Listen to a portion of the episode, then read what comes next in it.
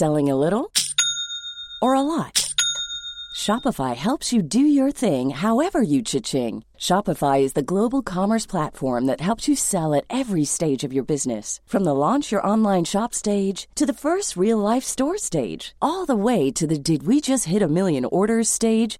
Shopify is there to help you grow. Shopify helps you turn browsers into buyers with the internet's best converting checkout. thirty-six percent better on average compared to other leading commerce platforms. Because businesses that grow, grow with Shopify. Get a one dollar per month trial period at shopify.com slash work. Shopify.com slash work. I'm Sandra, and I'm just the professional your small business was looking for. But you didn't hire me because you didn't use LinkedIn Jobs. LinkedIn has professionals you can't find anywhere else, including those who aren't actively looking for a new job, but might be open to the perfect role, like me.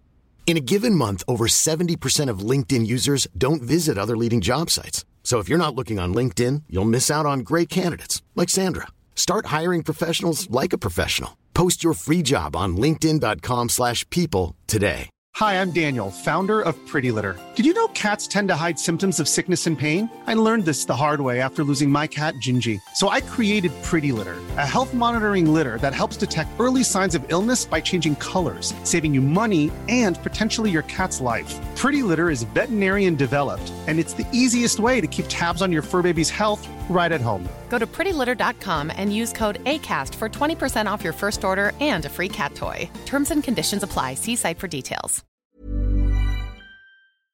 From M C I E. I have three adult children who for years have been saying, Mom, you have to watch Parks and Rec. They have talked about a little, little bit of Leslie Knope, perhaps being in my personality. I, I you're bringing some Leslie Knope energy. Hello and welcome to Season eight, Episode one of the Think Inclusive podcast, presented by M C I E. I'm your host, Tim Villegas. This podcast features conversations and commentary with thought leaders in inclusive education and community advocacy. Think Inclusive exists to build bridges between parents, educators, and disability rights advocates to promote inclusion for all students. That's right, y'all. All means all. To find out more about who we are and what we do, go to think inclusive dot U S, the official blog of M C I E, and check us out on Facebook, Instagram, and Twitter. Thank you for joining us for our conversation with Jennifer Spencer Imes, Assistant Superintendent for the West Linn-Wilsonville School District near Portland, Oregon. We will be talking about the transformation that took place in her district toward inclusive practices. And guess what, y'all? She's got the receipts. But before we get to Jennifer, if you have ever visited think inclusive dot U S over the last eight years, you know that we have always had ads on the website. Well, guess what? Since joining M C I E, there are no more ads getting in the way of you accessing all of our content. Here's the catch. We need your support to keep Think Inclusive ad-free. Your tax-deductible donation will help us expand our reach to people across the United States and the world to promote inclusion for all students. Go to bit.ly slash MCIE give to make your donation. One more time, that's bit.ly slash MCIE give to make your donation today. Stick around. After the break, our interview with Jennifer Spencer Imes.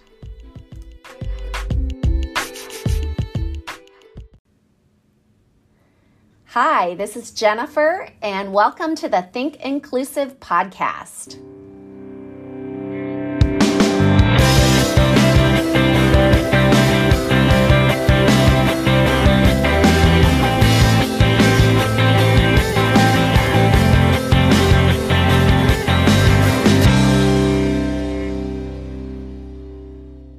All right, Jennifer, it is a um, pleasure to have you on the Think Inclusive podcast, everyone. Uh, we have Jennifer Spencer Imes Here, she is the assistant superintendent of the West Linn-Wilsonville School District, uh, which is part of the greater Portland area. Um, she recently wrote a book with her co-author, Josh Flossie, called Leading for All, How to Create Truly Inclusive and Excellent Schools. Uh, thank you for being with us today. Thank you so much. It's my pleasure. So uh, we we had a chance to talk a little bit before you know, this podcast, and you got to tell me a little bit about your, your journey um, towards inclusion and the, your district's journey toward inclusive education. I would love it if you could just give us a little bit of background. What was the impetus for your school district to go through this transformation uh, toward inclusive education? West Linn-Wilsonville has uh, ten thousand students, give or take. Um, between sixteen schools, and uh, about ten percent of our students in our district are identified as students who experience a disability and are served by special education. But I really think about a day that um, I spent with a parent, and this was nine years ago, and this was a parent who was very invested in her child, as all of our parents are, and um, had spent time thinking about her child being included as a kindergartner.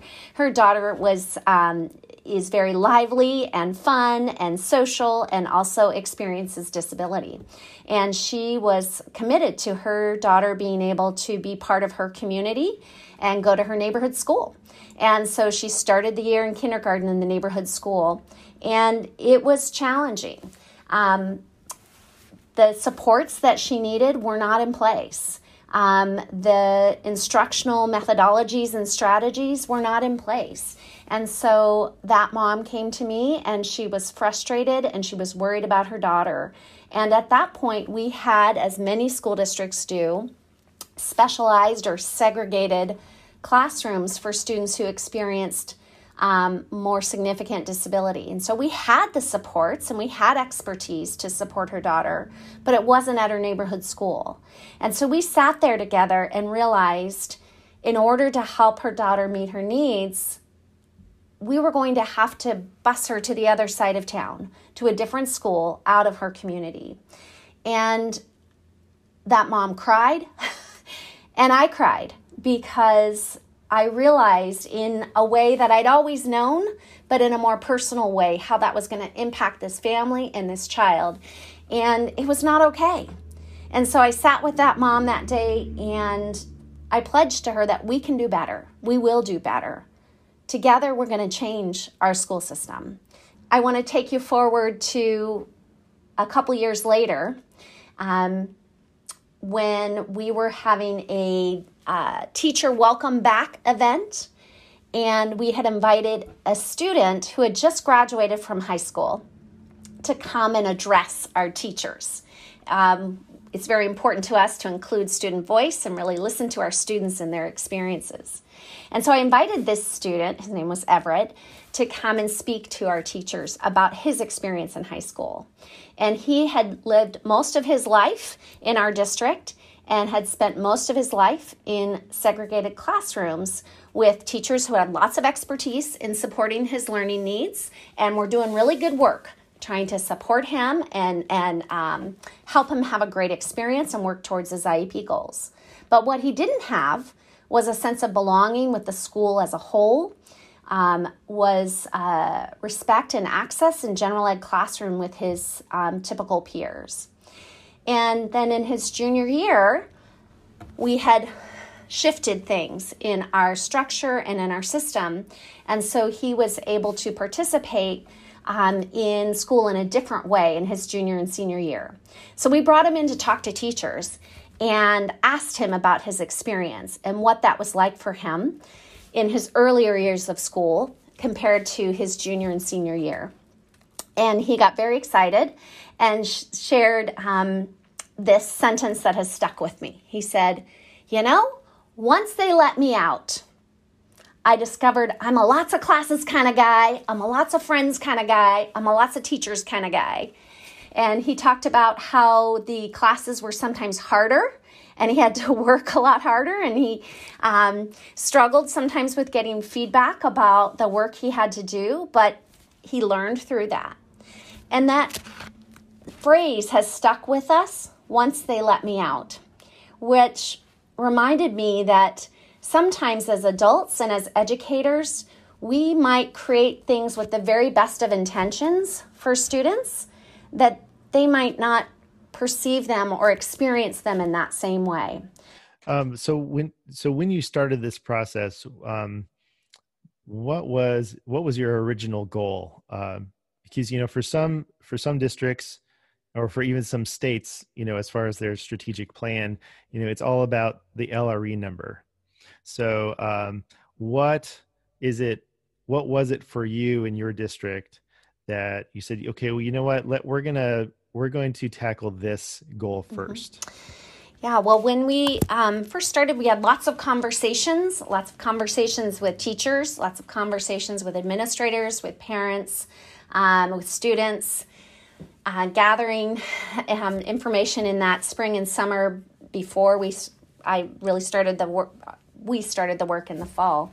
Um, so really understanding where we're at, where are the strengths to build upon, um, and there were a lot of strengths already in place in this district around um, a long tradition of um, good community support, um, a lot of uh, strong academics, a lot of strong co-curricular activities. So these were um, strengths, and much as we think about um, um in the I E P process, we're really trying to build on student strengths and help them move forward towards next goals. We really think about that as an organization too. Where are your strengths as an organization that you can build on to reach those next goals? So as we had those conversations, three areas of focus really became clear to us that we needed to really improve our instructional practices. We need to change the way we teach so that more students are successful in accessing learning at high levels every day. The second area of focus was creating inclusive cultures. We need to have um, educators who share ownership, who believe all students are our students.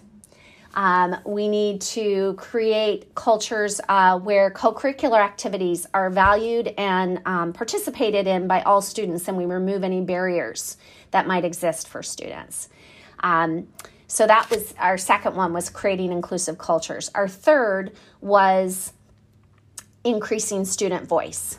So knowing um, one of the things I continue to learn by reading um, authors who experience disability is the importance of um, working with people and honoring their voice as we think about change. So that's been a really important part of that. So those were our big areas of focus. And within there, we did set some very specific goals. So one of the goals that we wrote down on paper that first year was every student um, educated at their neighborhood school. You know, it sounds simple, but it's actually kind of complicated when you actually mean every student. And, um, you know, we've had, again, with, with great intention over the years in special education, we've set up this model of expertise um, and specialized supports. And I'll, I'll put my quotes around specialized um, because the more we learned about um, student needs, we certainly need expertise and strategies and how, but the needs that children have are really um, universal in many ways. The needs to belong, the needs to learn, the needs to participate, the needs to feel safe, and we need to support those. So that was one of our very specific goals in the first year that we wrote down, is every student um, at their neighborhood school. It took us a couple of years to get there, um, but we knew that. We wrote it on paper. We um, were very specific about that. Some of our other specific goals were every student um, who is served by special education participates in co-curricular activities, at least one per year. And um, just writing that down helped us get very specific. Uh, we started to have that, uh, we added as, as a question on the special factors of our I E P pages, so that once a year, every the team is going to check in, hey, what are you doing in terms of co-curricular activities? And we found that some students didn't even know they were allowed to be in co-curricular activities. Some of their parents didn't know the process of how do, do you join the robotics team? How do you become part of the debate club? How do you go out for a play if you're a student who experiences disability or join an athletics team? So um, that was another specific goal that we wrote down that we've been able to both have um, quantitative measurable percentages of, we've increased our percentages every year of students participating in co-curricular goals, but perhaps even more importantly are the stories that we continue to um, gather about that sense of belonging and being part of something that students get when they join a co-curricular activity.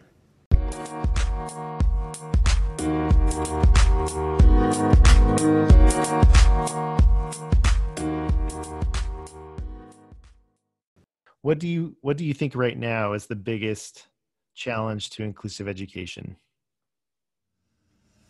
Well, I, I think that um, changing large systems is hard.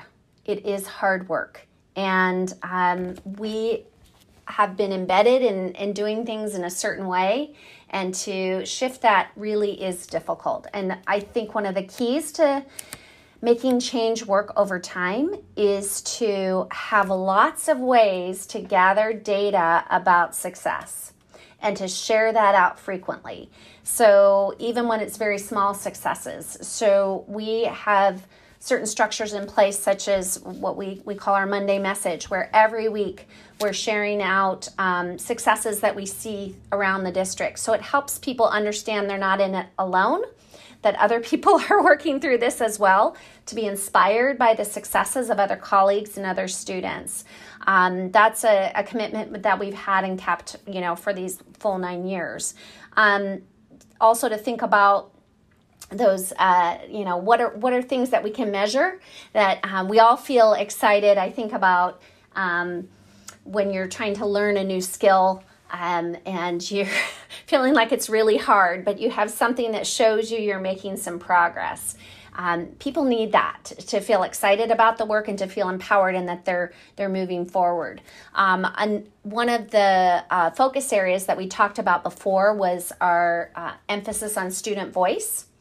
And so one of our concrete goals is that one hundred percent of students will lead their own I E P meetings. So when we say that, of course, we recognize what that looks like for a kindergartner and for an eighteen-year-old would be different, but we believe that all students really um, need to be captains of their learning, in the words of Ron Berger, and um, that there are developmentally appropriate ways that even our youngest children can um, be part of that learning. And so we also added that question onto our I E Ps. In what ways did the student participate in this? And so we have graphs that we can measure um, are, are more students leading their I E Ps every year. And we've had some years where we didn't go up as much as we thought we would, and that's pushed us to go back and say, what were some barriers to that?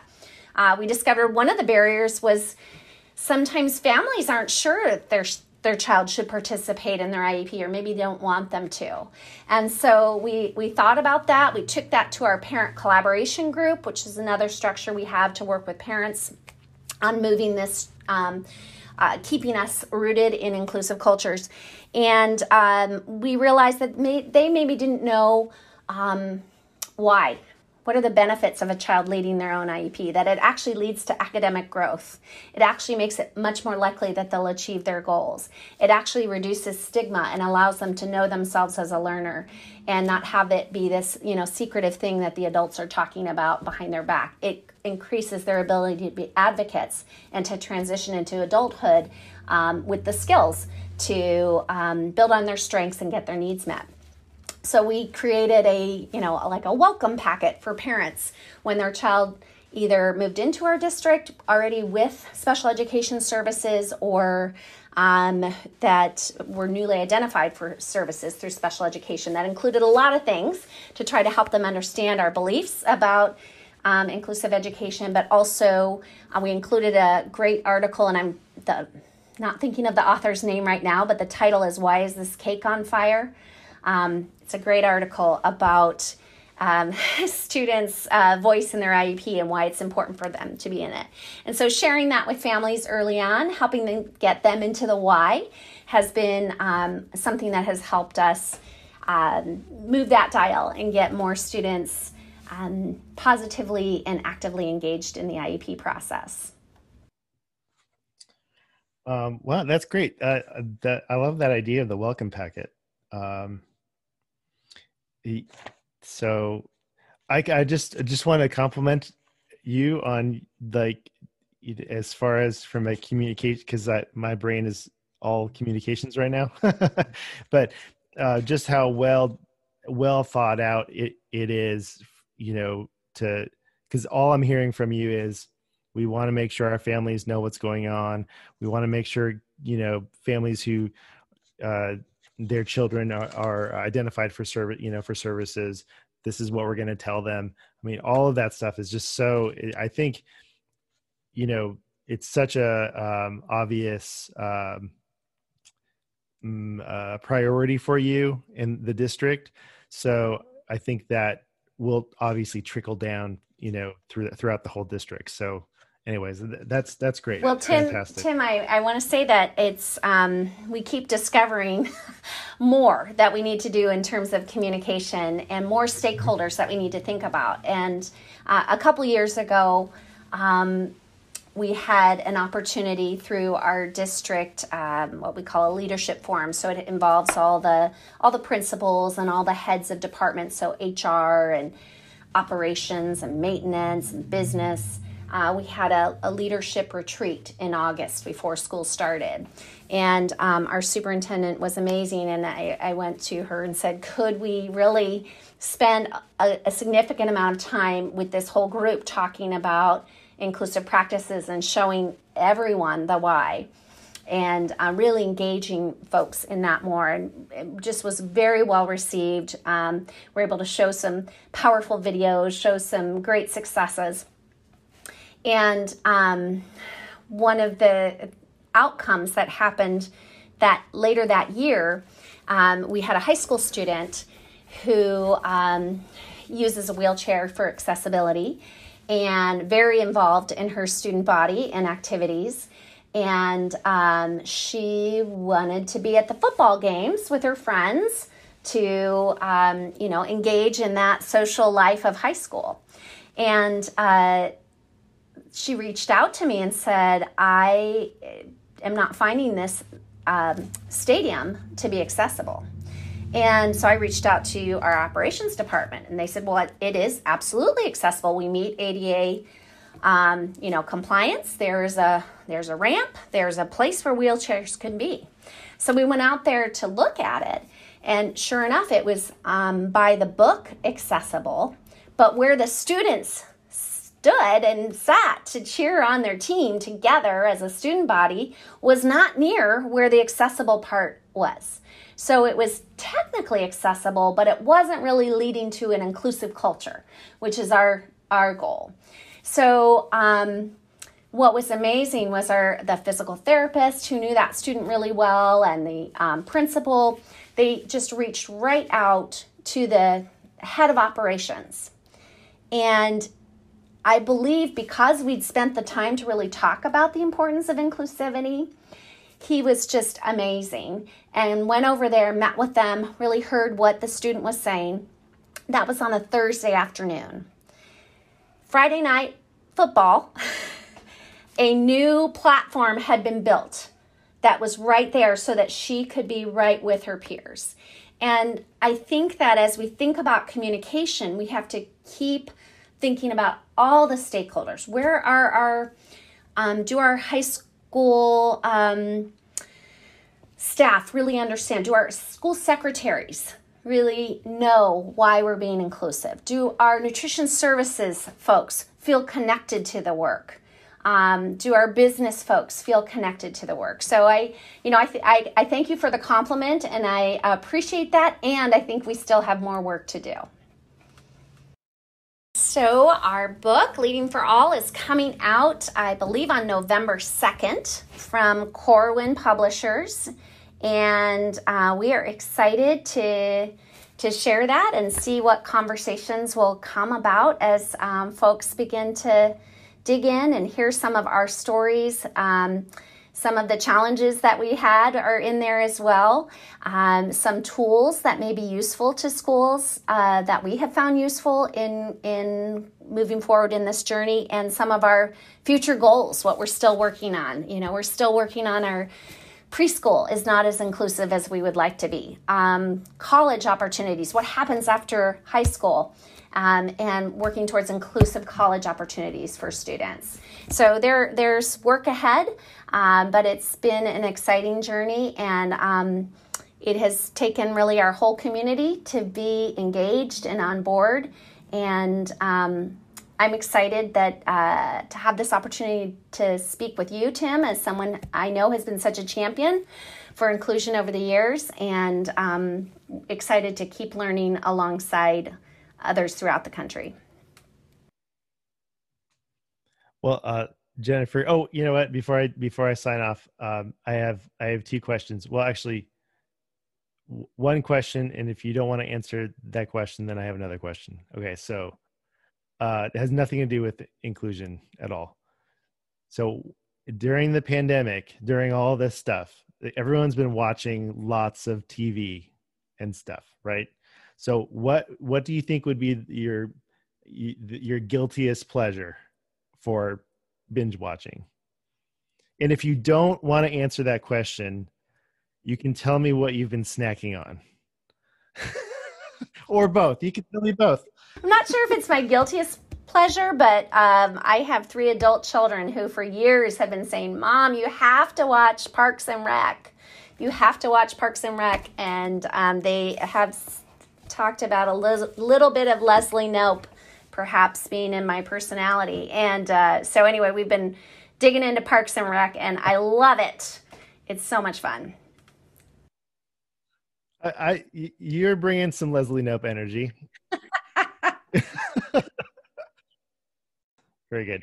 Well, well, Jennifer Spencer Imes, thank you for being on the podcast and uh, sharing your thoughts with us. Thank you so much. It was really a pleasure.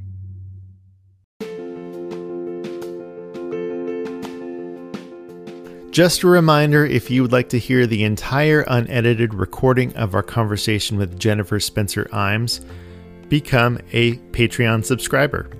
It's easy. Just go to patreon.com slash think inclusive podcast and select the one, five, or ten dollars per month tiers, and you'll have access to over ten hours of unfiltered interviews. Subscribe to the Think Inclusive podcast via Apple Podcasts, Google Play, Stitcher, or on the Anchor app. And while you're there, give us a review so more people can find us. Have a question or comment? Email us at podcast at thinkinclusive.us. We love to know that you were listening. Thank you to patrons Tori D, Veronica E, and Kathleen T for their continued support of the podcast, as well as our one dollar per month subscribers. Every little bit helps. This podcast is a production of M C I E, where we envision a society where neighborhood schools welcome all learners and create the foundation for inclusive communities. Learn more at M C I E dot org. Thanks for your time and attention. Until next time.